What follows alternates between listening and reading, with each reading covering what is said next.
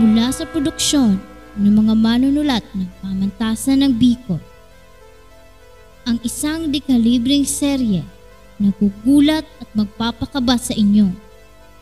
Mula sa orihinal na obra, inihahandog na Uno Productions sa pagbibida ni na Danny Luzada, John Aja Maravili, at Aliana May Gonzaga mga tagpo at kaganapang babago sa takbo ng mga araw niyo.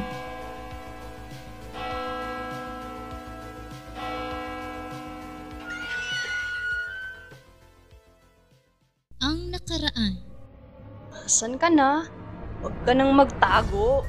35 anyos na lalaki ang natagpong patay at talutang-lutang sa ilog ng katamlangan Sorsogon. Mas maganda sana if magsimula tayo sa maliliit na detalye. Naglalaman sa librong ito ang lahat tungkol sa Sa babaylan. lahat ng malapit. Yan yung O siya, pinakamalayo. balitaan nyo na lang ako. Mag-ayos na rin ako papunta dyan eh.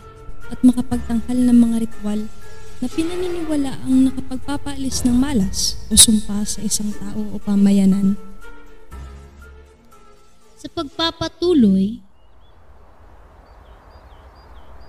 naglalakad si Dylan at Airy sa may gilid ng kalsada upang maghanap ng makakapanayam.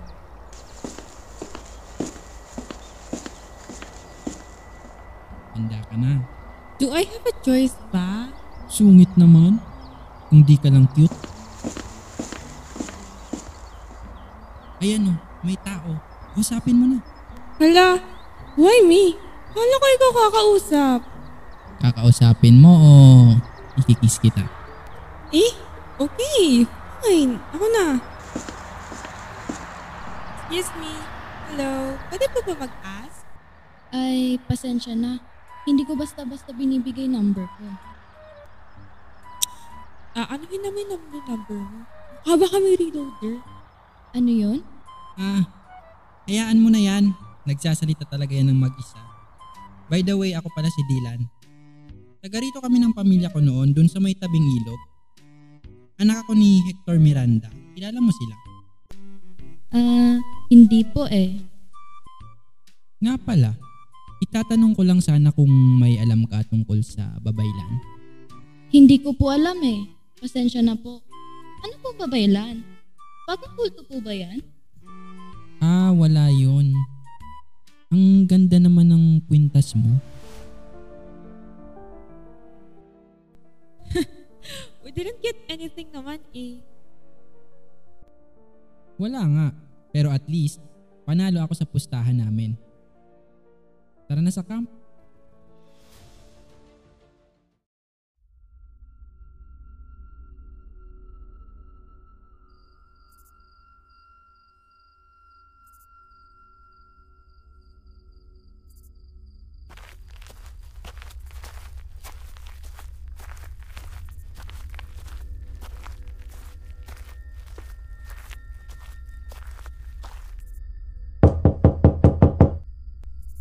Tao po?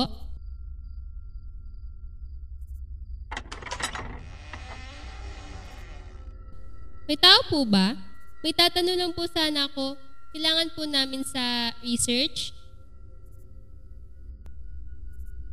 Naglakad-lakad si Gia sa loob ng bahay.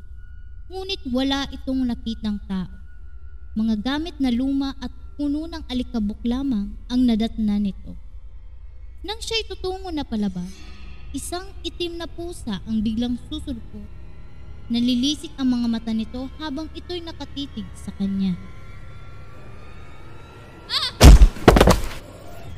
Dahil sa pagkakagulat, natumba at tumama ang ulo ni Gia sa may lamesa.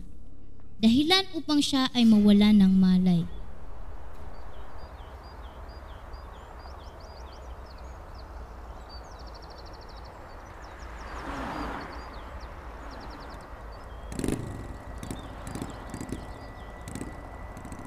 Kuya, knows niyo po ba yung parents or family nung nakausap namin na girl kanina?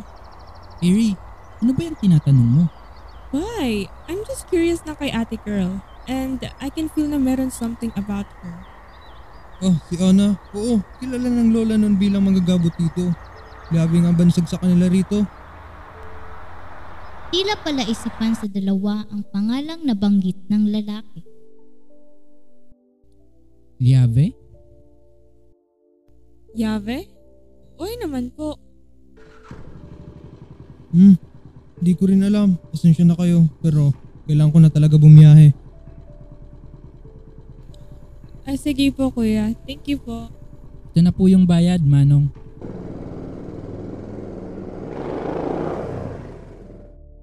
Uy Dylan. Oh, Uy ka lang ba? Tulala ka dyan. I said tara na. Baka inantay tayo Gia sa kampi. Oo. Sige. Tara na nga. Hudyat na ng paglubog ng araw. Patuloy na tinahak ni Nadilan at Airy ang daan patungo sa camp kung saan naghihintay si Gia. Ngunit ano nga ba ang kanilang madadatnan?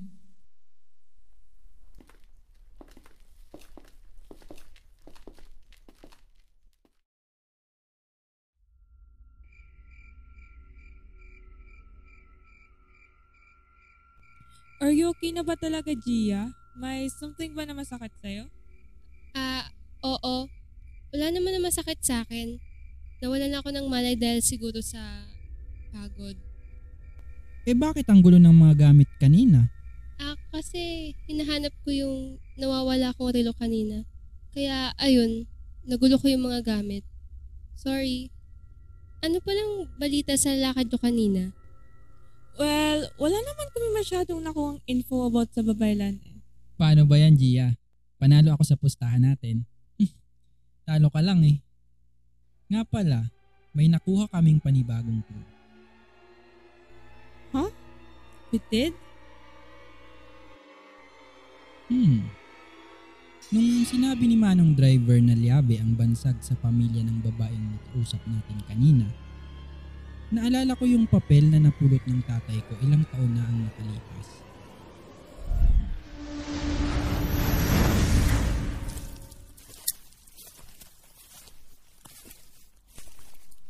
Habang naglalakad, isang lalaki ang nakapulot ng isang kapirasong papel na may nakasulat na Yara. Matapos maalala ni Dylan ang napulot na papel ng kanyang ama nagdaang taon na ang nakalipas, napukaw ang atensyon ng kanyang kasama. Ang kaninang may pagkabahala at takot na si Gia, ngayon ay napalitan ng interes at pagkamangha. Liave? As in, susi? Hmm. Oo. Wait, so you think na connected yung paper na napulot ng tatay mo sa family ni ate girl? Mismo. Sa tingin ko, ang liabi na tinutukoy sa papel at ang bansag sa pamilyang iyon ay iisa. At malakas ang kutob ko na ang ibig sabihin nito ay hawak ng pamilyang yon ang susi para mahanap natin ang Golden Bell. Alam mo, minsan may sense ka kausap. Minsan lang. So it means na si ate girl ang magiging yave natin para makita ang golden bell. Mismo. Sigurado akong taga rito lang naman yung nakausap natin. Madali lang yun makita. Hanapin kaya natin bukas. Dylan, we need her pero unahin muna natin mag-imbestiga tungkol sa lugar na to.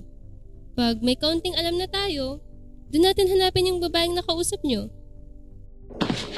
Oh, bakit? Magpahinga na nga tayo. Maaga pa bukas. Dylan, I will just hand up signal ha. I need to update my parents. Iniwan ni Aries si Dylan at siya'y lumabas at naglakad-lakad upang humanap ng signal hanggang sa mapupunta siya sa isang madilim na lugar at biglang may mapapansing pagsulpot ng isang anino. Dylan, is that you?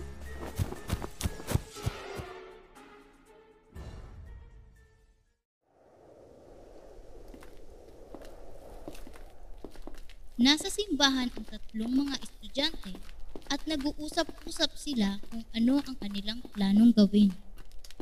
Sigurado ba kayo na dito na tayo magsisimulang mag-imbestiga? Magtatanong-tanong lang tayo. Besides, saan ba usually nakalagay ang bell? Makes sense. Kami na ni Dylan ang maghahanap ng makakausap. Madre, sakristan, pare, kahit sino. I'm sure may idea sila tungkol sa Golden Bell.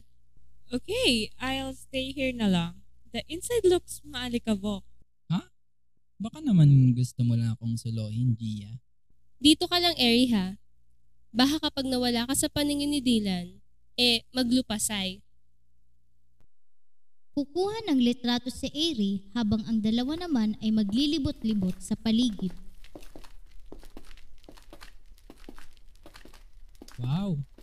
Dami mo nang na-picture ha. Ganda. Sira? Documentation lang eh. So, may nakausap pa kayo? Documentation daw. Pairam nga ng phone. Malulubat agad yan eh.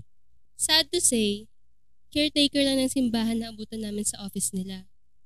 Aantayin ba natin o hahanapin natin yung babaeng nakausap nyo? Yeah, I think we should look Familiar naman ito. May sinasabi ka? Nakita ko na to eh. Guys, tingnan nyo tong mga pictures na nakuha ni Eri sa may altar. Ito ang mga simbolo ng apat na evangelist. What does it mean? Tara, pumasok ulit tayo sa loob. Hindi kita magets pero sana maganda yung sasabihin mo.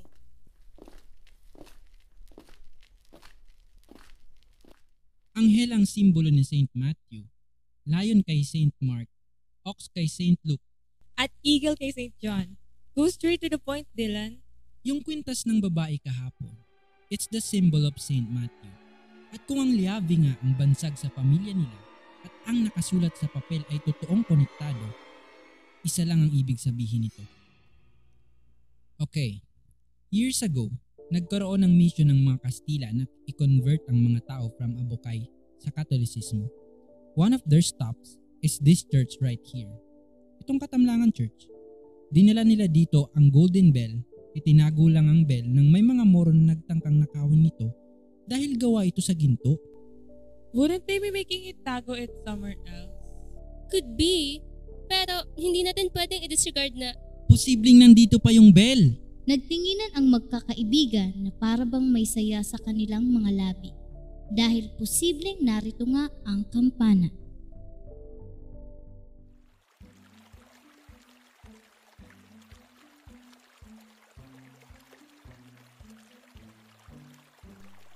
Susundan ng mga researcher papuntang ilog ang babaeng teenager na kanilang nakasalubong. Talaga bang dito natin siya susundan? Oo nga. Huwag ka na nga lang magreklamo. Andito na tayo. Gia, what's the plan ba kasi? Eh di kukunin natin yung kwintas. Eh, paano? Ako nang bahala. Ano ka ba? Tara na nga. Hi, ikaw ba yung nakatalk namin yesterday? Ha? Ah, oo. Maliligo din ba kayo dito? Yeah, ang clear kaya ng water. Hi. Ako nga pala si Dylan. Ikaw? Ana. Tara, ligo na tayo. Ouch! Gia, are you okay? Ah, oo. Wala lang to. Abangan. Hoy Gia, ikaw may pakana nito. Baka hanapin niya yung Eh kwintas. di babalik natin pagkatapos gamitin. May mga nagsasabi nga na masamang loob na nais na kawin ang Golden Bell, ngunit wala man lang nakakakuha. Ay, basta. Ang importante, mapayapa ang lugar natin. What if nandun talaga sa ilog ang Golden Bell? Tingin ko nasa tamang lugar na tayo. Uy, sino yung lumabas sa likod ng simbahan?